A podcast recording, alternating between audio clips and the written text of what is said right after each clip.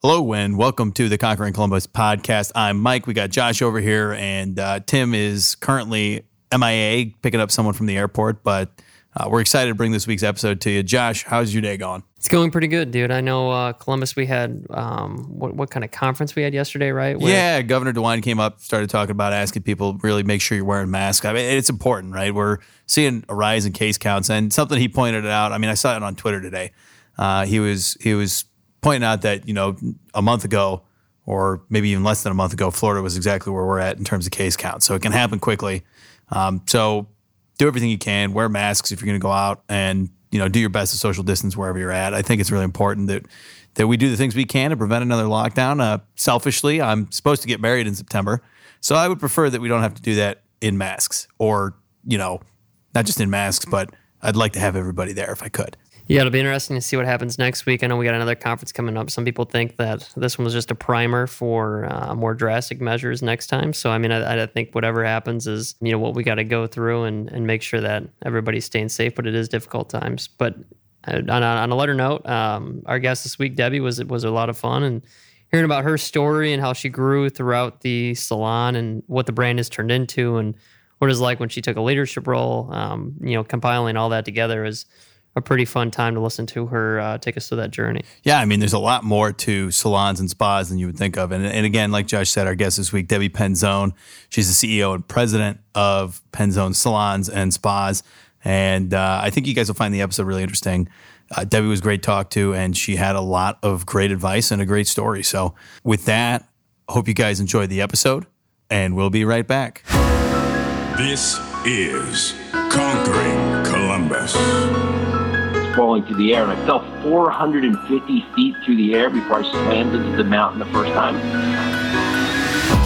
Hey there, Conquerors. Today on the show, we have Cameron Mitchell of Cameron Mitchell Restaurants. One of our goals is to be better today than we were yesterday and better tomorrow than we are today, and that goal stays the same 24 7, 365. Jeni Britton Bauer of Jeni's Splendid Ice Creams. I'm truly never comfortable. When I'm comfortable, I'm bored. I just have to keep going. Only when you're a little bit scared are you in a place where you're about to learn something. We're explorers, and explorers are making discoveries because they are going places where people haven't before. Greg Oden. Push yourself. You know, we hear about a lot of people who, in the times that they've struggled, struggled and pushed themselves the most is when they figured out the most about themselves. Donato's Jane Abell. We have a umbrella idea of agape capitalism, which is about doing business and doing it with love and giving back to the community. And I believe in our product, but more importantly, I believe in our people. The Ohio State University president, Dr. Michael Drake. When you really take yourself to your limit and then push yourself to do your very best. Pelotonia CEO Doug Ulman. There's this genuine pride for things that were born and raised in Columbus. And that's awesome. At the same time, there's this beautiful Midwest humility. People don't necessarily care about who gets credit. White Castle CEO Lisa Ingram. As human beings, I think we really like stability and doing things the same, but everybody knows you don't really grow. And so the other great thing about human beings is we want to learn new things.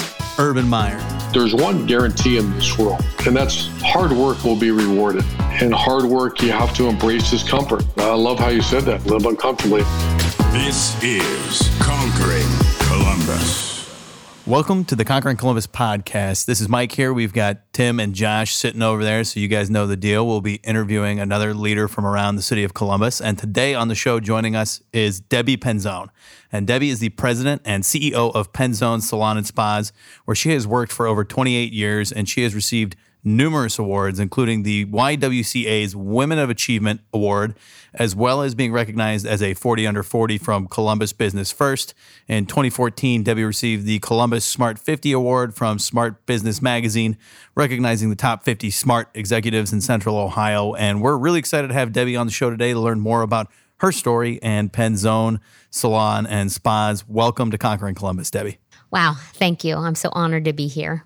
Yeah, we're excited to have you as well. You know, and, and one of the first places you know we always like to start is just give us a little background on yourself, your story, kind of any highlights from all the way to growing up to where you got to today. Yeah, um, you know, I'm a small town girl, so I grew up in Springfield, Ohio, which was a you know beautiful small town, and I had a, a family of seven, so I had five brothers and a sister, and my grandma lived with us uh, for many years, so it was really cool. There was nine of us in one house, and um, you know, learned a lot of my life lessons. I think just growing up in a big family, how to share your toys, and how to really. I got a great work ethic. Um, we had a Miller paper route. So when you got double digits 10, you took over the paper route. So that was a great learning experience for me as um, a younger girl growing up and learning not only to deliver the papers and, you know, you had to be there, but um, but also when we went to collect the, um, you know, to go around and, and do the collection, that was uh, really good for, you know, service industry. I think, you know, the nicer you were, wherever you asked them where they wanted the paper and you made sure it was there, you know, they would tip you with that. So that was always kind of cool to be able to, um, you know, learn that, you know, hard work, you know, does pay off and learn customer service, I think, right. And right as, as a young girl was very important for me. And then just growing up with that family, um, that, you know, that work ethic was there. And uh, I was always very competitive. And, you know, some people, they look at me now in the beauty industry would think definitely I wasn't a tomboy, but I was, you know, growing up with the five brothers. And uh, we are very competitive, very athletic family. So, always uh, felt very, you know, fortunate to have that, you know, in my family as well.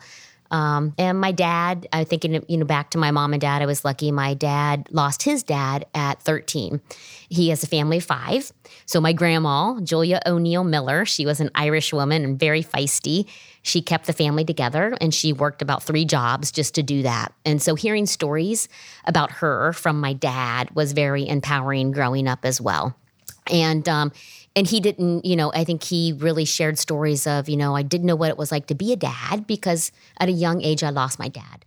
So uh, just so fortunate to have a mom and dad that really were there for us. Like he didn't want to miss any sporting events. He wanted to be there. He coached everything. He did little league coaching and uh, was there for us. And then my mom, of course, was an, an amazing homemaker it was her you know number one thing. She grew up in a family that was uh, very uh, abusive. And so she did not want to go down that route. And uh, also you know her dad was an alcoholic so she never drank her whole life. And i learned some great lessons from her because you know her family turned out different. So um, but she chose that route and also was a night nurse. So uh, I just felt so fortunate to grow up in, in, a home and those parents that showed us those lessons that they lived and I, I think that really truly helped me to be who I am today. I don't forget about where I came from. And my dad would always tell stories about a penny from my grandma because she would count the pennies to go buy milk or whatever it would be. And to this day, I still find lucky pennies um, and think of that those stories that you know don't take for granted the value of a penny and working hard to get it. So that you know, kind of growing up like that, I felt really lucky and fortunate. Um, and you know, always did beauty. So from a young age, you can ask anybody in my family. I do makeovers, of course, summer parties. I'd cut Gene McCarthy's hair. I'd give people bangs. I permed my brother Tim's hair, which is a great story that he still gets harassed about because I was in the eighth grade and he was a sophomore in high school. We were hoping that you were going to give Mike one while you're here. He came ready. Yeah, is that, is that not happening? Or no, I can definitely do that uh, I'm going to go ahead and pass on that one. I don't think Shannon would be very happy with me when I got back home with a perm. I could do a little body perm. That's what I talked him into a body perm so I could feather his hair. Oh, I thought, I thought a body perm was going a very different direction. the feather sounds nice, though. I think you can go good with a feather. You, you know what, Josh? Why don't we let you go with the feather? You can do the. Uh... well, I mean, we could beauty me, but I'm already so oh, beautiful. Oh, gotcha. I don't know. I don't want to, you know, set false expectations. Right, so. right, right. No, it makes sense. Well, uh... so are you, are you are you in the age of the siblings? Are you youngest, middle? How did you fall? I have two younger brothers. Okay, two younger brothers. So then four older siblings, then, right? Yes. Yeah. Wow, that is a big family. Yeah, it is. So as you're growing up mm-hmm. and, you're going through that environment, did you ever sit back and think, you know, I want to eventually be doing my own thing or running a business? Did you aspire to um, do something business related, or were you just kind of following your passions? Yeah, I was very fortunate. My dad had his own business, so my dad uh, didn't have the opportunity to go to college. He became an insurance salesman. And so he'd tell us these stories about, you know, and going through the insurance classes, you know, becoming a financial planner, getting his CLU, all those um, challenges that he had to do where you had to take tests and you had to pass it. And he became, you know, very proud of that industry. And he was in the Prudential was who he worked for. And he became part of the million dollar club for Prudential. And um, he would win these awards. And, um, you know, he never got the opportunity to go to college, but yet he took what he loved doing and really studied hard and, and, and excelled in that industry. And you know, he'd tell us stories about helping people save their money to be able to make their dreams come true. and he loved that whole financial planning, you know, um, planners, um, you know, situation where he could help somebody take all those dollars and save it for that first home, or for them to send their kids to college. Um, so he always implanted that into us. Um, you know, it didn't matter what kind of um, education. If you had a passion for what you love to do, and you take it to the to the highest level you can take it to, and continue to educate yourself and learn all you can about that industry, you can be successful if you love it, and it's not work. His big thing, even my little nieces and nephews still say to this day, you know, Grandpa always says, if you love what you do, you'll be successful. And if you love what you do, you never work a day in your life. And so that was, you know, always ingrained in me. So of course, when I said I want to go to cosmetology school, you know, they were like, "Well, yeah, that's all you do, and that seems like that's like your thing." So I, I they supported me 100%. They never questioned me. Like now, nowadays, I go to schools and talk to students, and sometimes their parents just don't support them in our industry, and they don't understand it. They don't think they can make money. They don't think it's a career. And that's hard, you know, when you have something that you want to do if you don't have that support from your parents that that see you in that. So my dad never questioned it, you know, and then he always bragged about it afterwards. He'd brag about Debbie only had a $2,000 loan to go to cosmetology school that she didn't have to pay off or anything like that. And here she has a career now. So I, I felt, you know, really, um, you know, thinking back, just so fortunate that he and my mom both supported me in that role. Now, he never supported me. After I got out of high school, he's like, here's your car payment. I had a Chevette, a red Chevette. I said I had a red vet. Of course, when I was out, I'd tell everybody, I got a red vet. And I say, Chevette. And um, he was, I, I love that because he was like, this is your car payment. Here's your car insurance. You know, you're, you're out of school now. It's up to you. So I never felt like they ever, I would never go to them. And I really wanted to work hard and do it myself. And, and I always felt that that was there to be proud of and not to just be like, oh, my mom and dad will help me out if I do, if I need something. Uh, I lived with four girls at the beginning, right out of cosmetology school. So Columbus was a big city for me when I came here from high school. I was like, oh my god, they locked their doors because we didn't do that in, in, Springfield. You know, we did not lock our doors or feel like it was a big city. Um, so it was, you know, real struggle when I first got started in the industry because, you know, just getting started and living in Columbus was expensive compared to Springfield. So, how did you end up at Penzone? Great story. And I'm so glad I get to share this story because so often I think our dreams are taken away from us and we don't even know about it. So I went to Ohio State School Cosmetology and they still let me share this story, which is pretty amazing. So I go out to schools and talk to students and young women because I think it's important, and men too. But I always wanted to go to Charles Penzone. I mean, that was like my dream and in in cosmetology school because I kept seeing what they were doing. They had these really edgy ads, and I was a, I wanted to be a big city girl. You know, I was not going back to Springfield. you know, and um, and they were you know looked at as the best in Columbus to work for. So I told one of my instructors that I wanted to go interview for a job, and in front of a couple other girls, she said, "Debbie, you are a small town girl. You would not fit in there. I, I can't even see them hiring you." You know, I would really recommend you go to a smaller salon that can really help you. And I didn't even go interview at Penzone. I went to a small salon called Tangles on Bethel Road. And it was up by, it was a really hot area now. Bethel Road was, we're talking a couple years ago. But so I went to the small salon called Tangles where I worked as an apprentice with Marilyn De Palma. And I had no idea that she used to work at Penzones. She worked for Penzones follow me on this story. It's it's a it's a twister. She got married and moved to Sri Lanka. And then within three years, she got divorced and moved back here to Columbus and wanted to come back to Penzones. She called up Chuck and said, Hey, I'm back. I want to come to work. And he said, Well, there's no opening right now for any chairs. You know, work somewhere and let me know. I'll let you know exactly when a chair is open and you can come back, Marilyn. We'd love to have you back. And so that little window of six months is when she worked at Tangles and I was her assistant. And she, I mean, I'll never forget, she took me to lunch and said, I have an interview for you at Penzones. I didn't know she ever worked there. I had no idea. So I was so emotional and I started crying, of course, because I couldn't even imagine even getting an interview there. And she was my first real role model as a mentor for me as a young girl. And she just said, You have to believe in yourself. Don't care what anybody says about you. You're good and you're smart and you got this. But she said, I didn't get you a job, so you got to go earn it and make them see that in you because I see it in you. So she got me an interview. And I think from all of that, I just never took for granted a day working there or the education or that career path for me.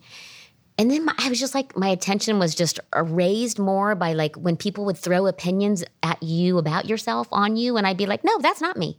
I'm not that, you know, and, and I would started, I think, you know, just finding my voice and standing up for myself more. Um, you know, in this big city of Columbus, because when you move over from a small town, you kind of still feel like that small town girl, you know.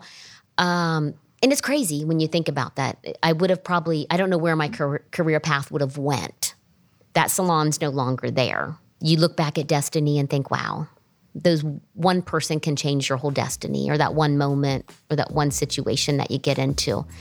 It happened all for the right reasons for me, I believe, just because of that made me not take anything for granted then. Our first sponsor is Waveform Music Group. Andy and Carlin have been working with us to take the production of Conquering Columbus to the next level, and Josh and I cannot be happier with the results. Outside of podcast production, Andy and Carlin are experts in songwriting, music production, and sonic branding for companies of all sizes. And to learn more about them, head to their website, createwaveforms.com. That is createwaveforms.com and tell them Conquering Columbus sent you. So as you as you moved into the organization, you started to move up and take additional responsibility. What did your path look like? How did everything begin to unfold? And were you continuously focused on how can I hit that next rung, or again going back to kind of what you talked about and why you even chose beauty in the first place? Were you just following your passion and enjoying the moment and seeing what happened? I think there's just a couple things that when I was a teenager, I did have eczema and a skin disorder, and I think sixth, seventh, and eighth grade were really hard for me and I get made fun of a lot because of the rashes, which is so crazy to think about. But it happened, and it was the first time I didn't really feel beautiful. And mean words and bullying and stuff like that I went through. And then I got out of it in high school. Um, I didn't, you know, we got some, you know, of course, some medication for it. It wasn't that bad anymore, but I never forgot about that. So I think now in the beauty industry, when I started, I didn't have judgment of people. I didn't look at people and say, you're beautiful or you're not, or you're not good enough for me, or you're this or you're that, because I'd been through that hurtful time for me. Like I would have a teen in my chair and I didn't care if she had acne all over. You know, I'd try to make her feel good. I would not judge anything like that from the outer shell of that person. Um, and, and really try to get to know that person and make them feel beautiful no matter what their beauty is, because that's what's beautiful about them. So I think that was something for me that, you know, really helped ground me as well. And then I didn't feel comfortable at first. So my dad talked me into going to a Dale Carnegie course here in Columbus. And, you know, I was 21 years old and I did the course here 18 weeks. And that really helped me to talk to people and be okay standing up in front of people. Because when you're young, sometimes you don't want to say something stupid. And I was at the Dublin, you know, 161 and Riverside Drive. There was a salon there. So, of course, I didn't grow up around all that. So, you know, the women would come in and they would be all, you know, I'd be like, oh my God, what do I say? I don't want to say something stupid. And I want to act like, you know, the small town girl and say something that, you know, and I guess just how to hold a conversation with people. So I think that was a pivotal point in my career because I had to get in, up in front of a group of this whole 60 people. And a lot of them were business professionals from like AT&T, uh, from like Chase Bank. You know, they got sent to go there to learn how to public speak. And here I was, Debbie, you know, at the time, Debbie Miller, you know, a hairdresser. And it was really empowering to be around people like that and feel like I could step up to that level and and be successful. And then it really helped me when I took it back into the company. And I really wanted to start doing training after that. So right away I just said I want to train, I want to help with the training department. So as a young stylist, I got involved in the training department and just I found that to be my passion. I loved helping you know the younger hairdressers learn and grow and it wasn't just with the haircut. I really started doing more communication skills and people skills. So as you kind of moved up, you know, there are a couple different levels. So stylist, designer, uh, director, senior director, and creative director. So every, there are different levels you move up, and every level you have goals and different like retention, client retention, service average ticket, uh, percentage of retail. So we had all these metrics, mm-hmm. and and so that I was always kind of goal oriented, anyways. I, I love that kind of stuff that you'd give me. So that's yeah, that would kind of determine your next next promotion. I love gamifying anything like that. Like if you if you have like a progress bar, things like that. I'm yeah. a big fan. So at the beginning, you mentioned you won an award, forty under forty, and I don't. I'm not in any way being okay. cynical. What does that? How does that happen? So as someone who's worked in I've, I've worked in like media, Yeah, advertising, yeah, content production yeah, for years, and I always see people winning awards. Yeah. And a lot there's a lot there's a lot of jaded in that industry, and I and I have some friends that played professional sports, and they'll talk about you know like the Pro Bowl. If you follow sports at all, it's it's all voting, and so. I've always wondered when I see these people with all these accolades on, on I've just been getting into LinkedIn now that I'm, I'm working in industry. Yeah. How does that come about? Do you submit yourself for that? Is it like an Emmy where, Yeah. you know, you pay a fee to enter and I don't then think so. Well, I'm just curious. And I know, again, I'm not with- taking away from yeah, it anyway. no, no, no. Genuinely curious how how that process works. You know, one- you just do good work, people see it, and then you get it. One was really amazing was the Women of Achievement for the YWCA. Mm-hmm. So that blew me away. Um, it was Ginger Young, who is the director of um, the Childhood League Center. Okay. So she nominated me. Nice. But she didn't just nominate me. She put together this whole thing about my life and what I've done. And she had all these people write in. I mean, it was a stack that when I finally got into the Women of Achievement, Yeah. they give you that. That's awesome. And so Ginger had all these other organizations that I've done stuff with, like Dress for Success. I was on their board a long Yeah. time ago. Um, you know, all these other organizations that, you know, the American Heart Association. I was the first chair for Go Red for Women about 20 years ago. Nice. Um, and then, of course, for the Childhood League Center, I was their president. So it's it's a center for special needs children. 200 women volunteer, and we at the time we were raising two million dollars to keep that school going That's for special need, needs kids. So, um, so it's amazing that you know for me that nomination that came from the people, and then Yeah, that's gotta feel pretty good, right? from organizations that I worked with. Yeah. And, and I think for me, it's never been about, I can write a big check Mhm. and that's great and that's wonderful. But for me, I want to get hands on. I want to make a difference in that organization and I want to see what's happening. Another amazing was what I was on also was the Franklin Park Conservatory Women's Board. Nice. I chaired their hat day luncheon, which is, you know, you get all dressed up and pretty Mhm. and everything like that. But for me, the Growing to Green program was so amazing. So all that money from Hat Day with everybody getting all dressed up went to the Growing to Green program. And that was neighborhood gardens supporting inner city gardens. And we toured all these gardens. Everybody got on a bus and we went to see them. And and that day at Hat Day, I told a story because I thought it was so moving. For I wanted those women to know Mm-hmm. why they got all dressed up today. And one of the little boys ran up and he couldn't stand it. He had to do it. It was just, I'll never forget. It was so ingrained in my mind. And right now I can see him running over to the garden and he pulled this carrot out of the dirt. Out of the dirt. He could not stand it. He was so excited to show us it was a real carrot and you can eat it. And we grew it right here. You know, so uh, I love things like that. I can get my hands on, and I can see that all the dollars we're doing or raising for a fundraiser are really making a difference with those people's lives. And so, with that nomination for the YWCA, I was so humbled. And then in my group, like, you know, Nancy Kramer was in my group, you know, these amazing women that were in my group that I was like, oh my God, you know, looking at what they did, you know, I just felt like, how can I be here? But when she showed, you know, when they show you that packet of those little things that all add up, years and years of it. So Mhm. for That's me, awesome. I think it's like 25 years. I've been at Penzones 33 years. So I think it was like 25 years of stuff that I always started doing. Yeah, that's and, awesome. And it's not like you just get there. So I try to share that sometimes with people too, because it's like all the boards that you sit on or all the volunteer work that you do, all of that adds up. Mm-hmm. Uh, the Columbus Young Professional Group. I've done so much with Derek. I love going over there and volunteering and speaking and doing different things like that. So that's another organization that I've always felt like, you know, Yeah. you do it and sometimes you don't know, but then afterwards somebody might come up and say, God, I heard you talk and you really made a difference. And Mhm. I thought of something I never would have thought of before. Yeah, that's awesome. So that one person matters, um, you know, to me, I think. Yeah, it's very admirable. It's Yeah. easy once you succeed to to check Yeah. out and just uh, walk Yeah. away, but take the time to give back. That's Yeah. that's awesome. But I know that one was a nomination. You know, sometimes marketing, you know, marketing agencies and Mm-hmm. PR agencies that you're working with as a company will come to you and say, "Hey, we want to nominate you." Mm-hmm. Um, Forty under forty, though, I don't know if I think somebody has to nominate you, and then you submit all your stuff that you've done, and they look at it, and they. I've always been curious group. just about So, that one. It's yeah, because you see yeah. 30 under 30, 40 Yeah. and 50, and I'm always like, Yeah. "Wh- wh- Yeah. who makes Yeah. these lists? You know, didn't know if you had some insight. Yeah, we nominated. So I did nominate, you know, our CFO a couple years ago, Jim Herbeck, Mhm.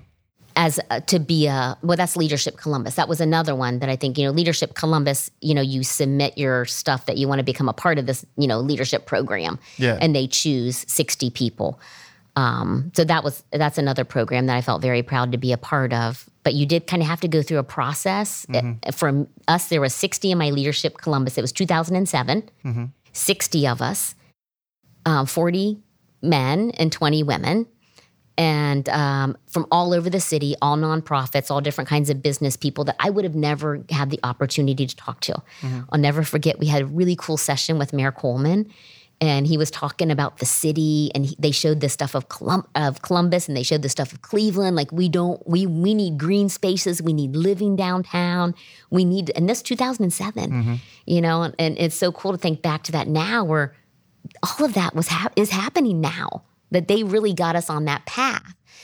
And we got to hear some really cool um, you know community columbus partners that were helping downtown that i would have never been exposed to in my little bubble at Penzone doing my work that i normally always do.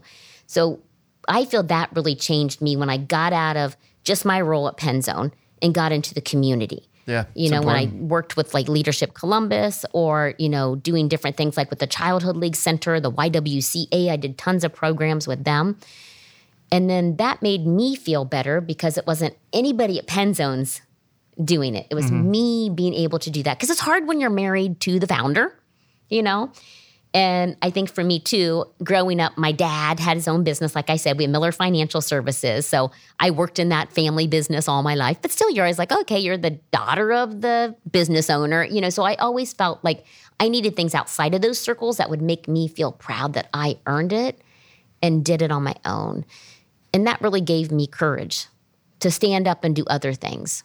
When I got out of the Penzone, um, you know, that whole just our work that we were doing. Mhm. And I really brought that back because the Childhood League Center is one that is a perfect example. I, I was the president of 200 women that all volunteered. They were not getting paid, not getting paid at all to raise money for this school.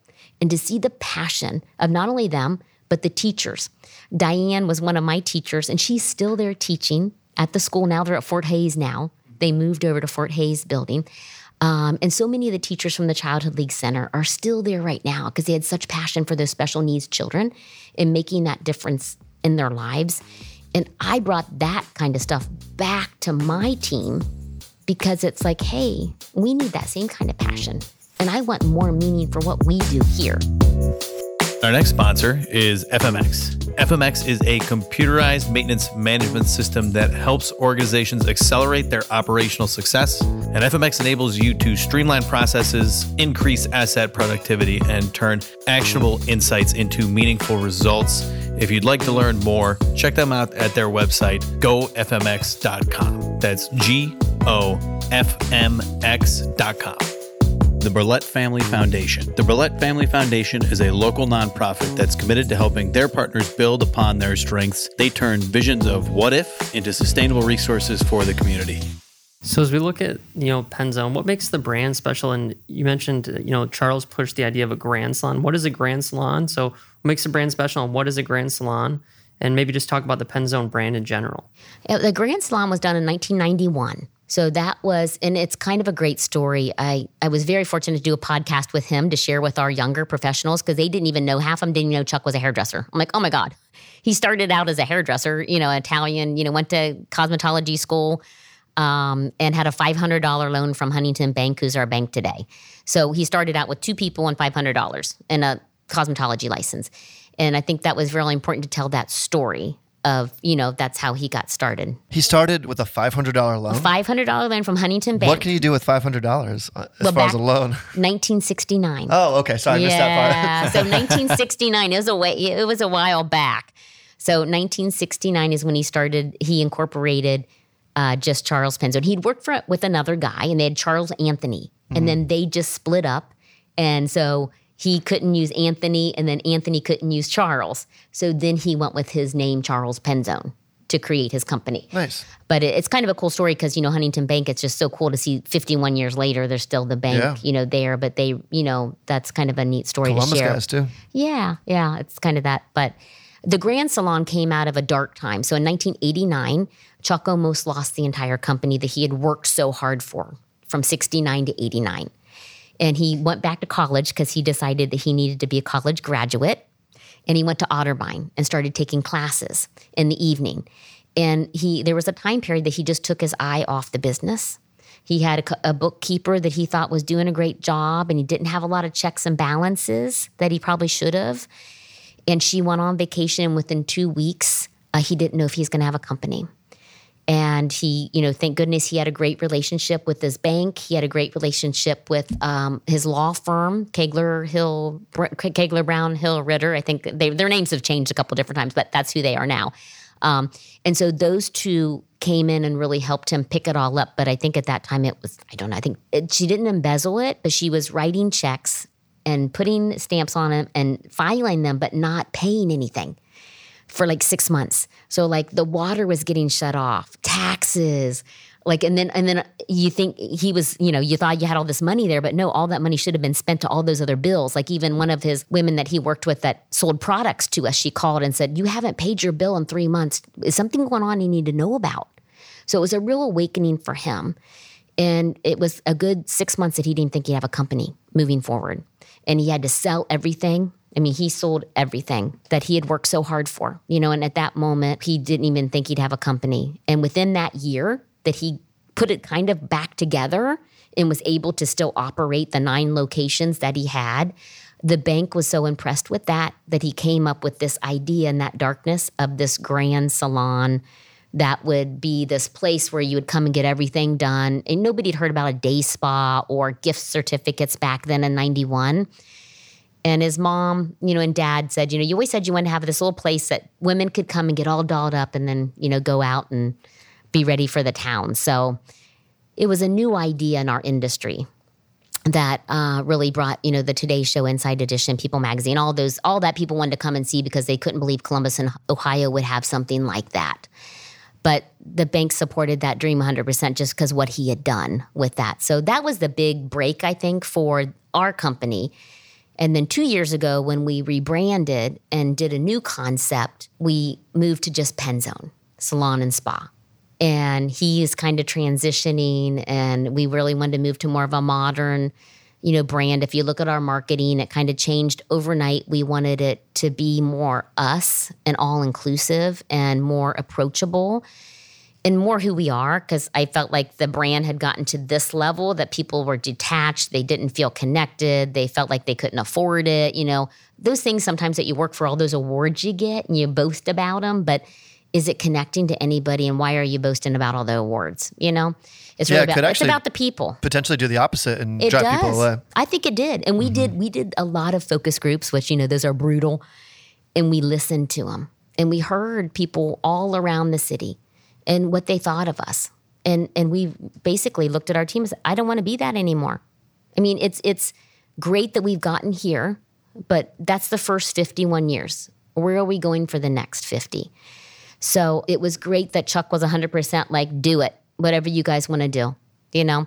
And it wasn't easy because a lot of our team, they had this like professional image of Penzone, like we are this brand or we have to live this we have branded wear stuff now. You know, we always had people with tattoos and stuff like that. But even when I would go to the schools and talk to new hires, you know, recruiting and stuff, they'd be like, oh, well, you can't wear tattoos at Penzone. And I'm like, oh my God, yes, you can. Why do you guys think that? Jason has tattoos all over his face. He does my hair. You know, but things we got into this bracket where they didn't know us because they're not coming in to see us and they just saw an ad maybe or they just heard from people. So I think that was a real pivotal, you know, point in our brand, hopefully for the future, is us really showing that real live, this is who we are, speaking it not only in the marketing, but really showing it in what we're doing every day.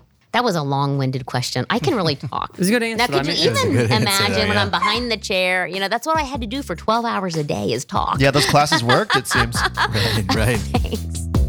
Hey there, Conquerors. We want to take a quick moment to talk about one of our sponsors, Studio 301. Kyle and his team have helped us redesign our website, taking the podcast in a new direction that we truly love. And we have some incredible guests here on the show. And Studio 301 has given us a website that reflects the caliber of the people that join us. And the Studio 301 team can help you with everything from brand strategy and redesigns to market research, videography, social media overhauls, and a whole lot more. You can go check them out at studio301.org. That's studio301.org. So, talking about today, Yeah. Right. And, uh, you know, what are you focused on as CEO and president? And I'm guessing that a lot of it will probably have to do with current state of affairs Yeah. with COVID 19. And I imagine that would have a pretty big impact on salon and spas. So can you talk a little more about that? Yeah, just, you know, it's, I'm sure so many of the businesses and entrepreneurs and all of us really 2020 was going to be the year. We were having our best year ever in 51 years. I was so proud because I was so like, we are doing it. And, um, you know, then this hit. And we were the first salon in the country to close voluntarily, which was very, we were so proud. I'm on a couple boards. So I sit on the ISBN, which is International Salon and Spa Business Network. It's a national board, global even. And um, they didn't understand why we were closing. We had a couple conventions coming up and everybody's still planning the convention. I'm like, no, no, no, we're not there. You know, and I think it was our mayor. I mean, great to see the Arnold Classic when they closed. That was like, wow, something is going on here that we need to listen to and we need to pay attention to. So uh, we closed right after we heard, you know, Governor, you know, DeWine talk about the restaurants and the bars. Some of our locations, our new salon and spa concept, we have bars in them and we have food. And so we thought, wow, wait a minute, that's kind of like what we do. And how can we social distance when we are right there that close with our guest? You know, that service, I know our service is inside and out. So we were kind of worried, anyways, leading up to that announcement. And that next day, we just made the decision to voluntarily close that week. But we, we were so fortunate we had a core team of four people that stayed with us to help keep it all together when we had to shut down because it was a big, big thing shutting everything down. And then, you know, uh, just keeping it alive and going and moving as we, you know, went through it. We thought at first just two weeks and then it went on. We are very fortunate in our company. We paid paid vacations within our industry. Usually, if you're a commission person, you don't get paid vacation. We have, um, so that was the first thing that we did with our team. Everybody can take their vacation right now. We're paying out vacation. And then we brought in um, a loan that Chuck and I did for each team member that they could do without interest. You know, $1,500, boom, you got it right now today, no questions asked.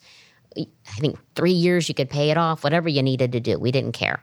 Um, so those little things right then, I think, really made our team feel good.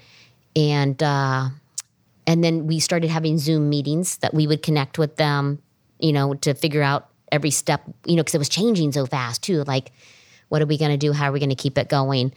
Um, so that was, you know, um, gosh, a good three or four weeks that the unknown was there, but we were still connected. I think this was really important, connected with our industry throughout the United States. So we have good friends in Atlanta, you know, salons all over the country. So we could follow them and hear and see what was going on in those different states too. And then a lot of with the ISBN, it's a lot of franchises, so they have to know what's going on everywhere. So trying to bring some of that information back with our team just to give them a little bit of peace of mind because they were also worried. They didn't know, you know, how could we ever open back up and and just with their families and their kids and homeschooling and all that that they had to go through. Um, you know, we took the time we we started calling people and it was so amazing to personally talk to people and literally because we're such people people in our industry. I mean, we would just start crying or we would start telling stories. And um, so I think that it helped our team stay strong through it. Um, of course, now we're back. Three weeks now, we're back to work. The spa just came back this week. So they had two more weeks that they really, as a team, decided they wanted more training. And we were like, yeah, whatever you need, you take it. Because, you know, we had gone this long. So we really wanted them to feel confident. Um, but, you know, here, you know, right now, looking back, um, it's just been an amazing process for us to go through that as a team together. And it's sad because some of our some of our people are out of the industry now. You know, they got other jobs at other great companies and they maybe they just don't feel comfortable coming back to our industry right now. And, you know, it didn't happen with a lot of them, but a few of them that happened.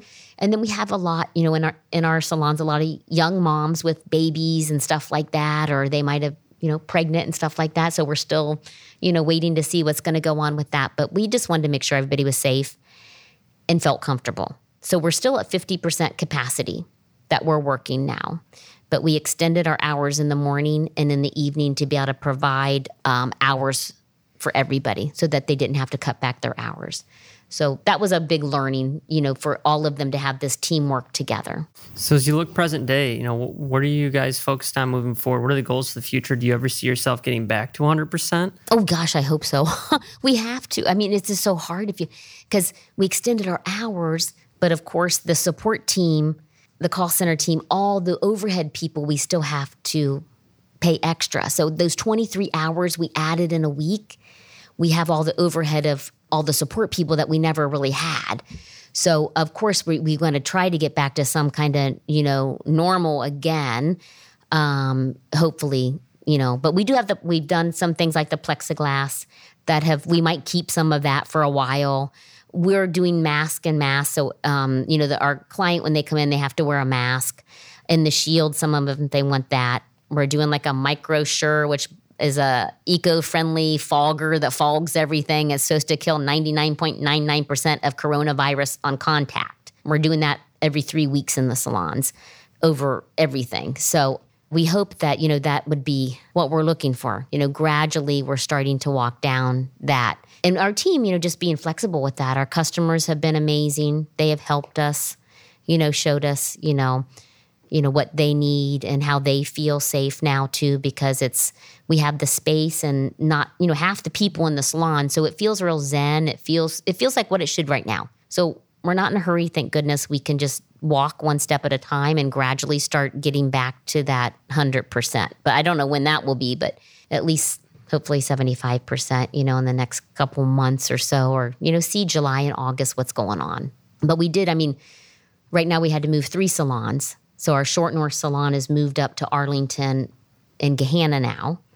And then um, our barbershop is still there, but they're only at half capacity now, too. And then German Village is still at half capacity there, too. So, yeah, we've been through a lot, haven't we? yeah, it's been a, uh, you could say, a busy couple months. Yeah, I know. But, uh, you know, Debbie, so what, as we kind of move towards some of the last questions of our show, I always want to ask you have any any advice for our listeners out there? And a lot of them are going to be entrepreneurs, young professionals, 25 to 35, just in case that helps. Trying to find something that they truly do love to do. And I know it sounds like so cliche or whatever, but, or have a passion about.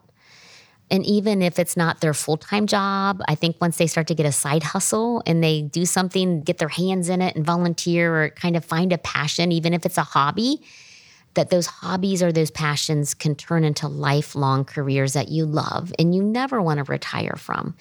And I would just really encourage them. I did a great, um, I was in a young professional organization and we did a thing about um, how to find what you really love to do. I was trying to think of the book right now that it was, uh, oh my gosh, so amazing. But they had a whole thing that you would go through and you'd write down your career, your dream career and every day though you had a notebook and you would one side would be what you'd like to do that day. What made what gave you energy? What gave you the feeling that you were so excited to do it again and you couldn't wait? And then what were areas in that whole day that you had to attend a meeting or had to do a project or something like that that really did not, you know, did not give you energy at all, did not interest you at all. You were so bored, you could not it took forever to get through because you that's how much you did not enjoy doing it. And really trying to find fine tune that so you can create not only your own career and your your own life though every day because it's sad that you know half the people don't love what they do or find joy in it. And that is like half your life or more than half your life now because we're going to live a long time right? And so i think you know trying to find those passions that really fuel your soul and that you really want to make a difference with that can make you feel like you know you're living it. Hey everybody. We're going to take a quick break here to talk about one of our sponsors, Dueling Axes. If you've been following the show, we actually had Jess and Paul from Dueling Axes on all the way back at episode 189. So go check it out if you haven't yet. But they're coming up on the two year anniversary of the company and they're giving away some big deals to celebrate. If you stop in on the 17th, 18th, or 19th of this month, that's this coming weekend, uh, you can get $10 off per person on a one hour reservation or $15 off per person on a two hour reservation. A couple things to note here their team is taking safety seriously, sanitizing every lane before you set foot into it, and making sure there's at least a lane of space between you and any other parties there. It's also BYOB and outside food friendly, so you can enjoy your time there, but also know exactly where your food has been. So if you're looking for a good time and the chance to toss around some axes, You can learn more about the event and other deals they have going on this summer at www.theduelingaxes.com forward slash coupon. That's www.theduelingaxes.com forward slash coupon. All right, let's get back to the interview. You know, one of the things Yeah. we skipped over too, we didn't talk about um, the other brands that you guys have kind of branched out and developed. So when you look at the barber shop and the yoga studio, where did those come about and how are those Ah. growing? Where do you see them turning into? Yeah, I just love them. I do. I love the yoga studio was a passion of mine, and I love the yoga industry for the most part. You know, recent. I mean, this week things have just gone crazy. so before this week, our industry in yoga was so open and so loving and so accepting and non-competitive. I loved it. Our yoga studio, my luminaries that teach with us, they teach at all studios, and we support everybody. I love that. They they live in abundance. And when I started taking yoga and doing classes, that's what I wanted to live. You know, in that vein and in that light of there's so much for everybody here. Let's share and let's support everybody. We're we're we're all together in this community. Um, so it was a uh, two years ago, two and a half years ago, I opened Lit, and uh, we had a space behind the barber shop that was for rent when we were doing the barbershop. So for a year we bu- we were building the Royal Rhino Club barbershop and that was a passion of my husband's. He loves barbers. He just loves that industry and always has and it's just such a creative that old world craft was coming back and um, and so we wanted to kind of venture out into this barbershop world and it seemed like a natural fit since you know cosmetology and barbering are kind of the same now they're in the same board and you can have cosmetologists and barbers work together in the same um, barbershop so, uh, and we wanted to try a small, unique startup brand again. You know, we wanted to make it be like Penzone in 1969, you know, when there's $500 and two people. And so that was a great opportunity. And within that opportunity, we I found this space behind there that was just magical. The brick was 100, 100 years old. And it just had this, and, and, you know, Chuck said, You love yoga. Why don't you do a yoga studio? And right after he said that, I'm like, oh my God, this would just be a great thing to give the community. And I wanted to have a place where people would feel safe and taken care of and could explore this whole thing that I think saved my life. Learning, you know, learning all these techniques of meditation, mindfulness, how to de stress. Um, you know, I wanted to share that aromatherapy, all the different things that we do. So, um, so it was an amazing opportunity. It wasn't, you know, it was kind of cool because it was kind of like a startup, and you know, it was I did my Deborah Penzone LLC, so that was real important for me. I wanted my money and my name and it to be all like I had to start it from that. And I was very fortunate. We worked with the Wonder Jam, Allie and Adam to help do it because I twisted her arm because it, I am a small business because this is my little business. I've never done my own LLC. And because she really, they, that's where they specialize as small startup businesses. And I had no, we had no brand name. We had like everything had to come from that grassroots of trying to develop a brand. So um, just, you know, those two brands I, I think I could definitely see growing. Like our goal is to have three rhino clubs and see where it goes from there. So with, the, and especially with the lit. So when you get it, if you get to three, then you can start adding more. But I love the we love the boutique. We love the smallness. We love their their vibe is hundred percent what we want to. If we did another one, we want them to all all three of them. If we did three Rhino clubs or three lits, we want that entire vibe to be there. That's there, and we've used both of them to come back into our Penzone brand, which has been really cool. So the barbers, Derek and Kyle, they come up and teach the hairdressers how to do some really cool clipper cuts and stuff like that, which is it's been kind of a cool relationship to have. Cause you know, the the guys, it's all you look at you guys. I mean, it's all about, you know, really cool, you know, cuts now and and having that personality that you can do with your hair for guys, you know, and then the beards and the mustaches and all that. So that's been just such a great like marriage for that. And then for the yoga studio, we're bringing people up to our company, Penzone, and even our customers to teach about meditation. Uh, we did a couple mindfulness and learning how to de stress throughout COVID.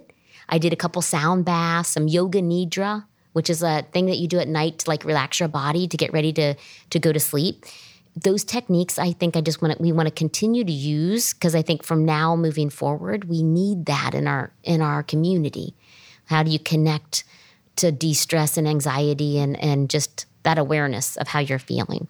So those two brands I'm just so proud of because they are so unique and just really taken us to another place too. Well, Debbie, uh, you know, our last question of the show, I think it's a good place to uh, jump in here, is centered around the theme here on Conquering Columbus, and that is live uncomfortably. And without telling you too much about why we chose Yeah. that particular phrase, what do you think of when you hear it? How does it apply to your life and career? God, I think what I'm going through right now. Do you know, facing, um, not putting your head in the sand, being able to face things boldly and being okay with it and saying, I don't know everything. We didn't win all those awards just to be like, we know everything or we're like number one or whatever. You know, I mean, I think it's really just being real and raw and authentic and walking in that and being okay with that. But that definitely uncomfortable for this whole 2020 but I think it is really, truly empowering to be uncomfortable because then you start to listen and you start to open yourself up to hear other people or other perspectives. And I think 2020 is going to do that for our community and our world, hopefully, because that's what we need right now. Well said, Debbie, and let's hope so. Thanks so much for uh, joining us on the show and, and sharing your story here on Conquering Columbus. Thank you. And Conquerors, thanks so much for tuning in. Hope you enjoyed that episode and learned a lot. We will talk to you next week.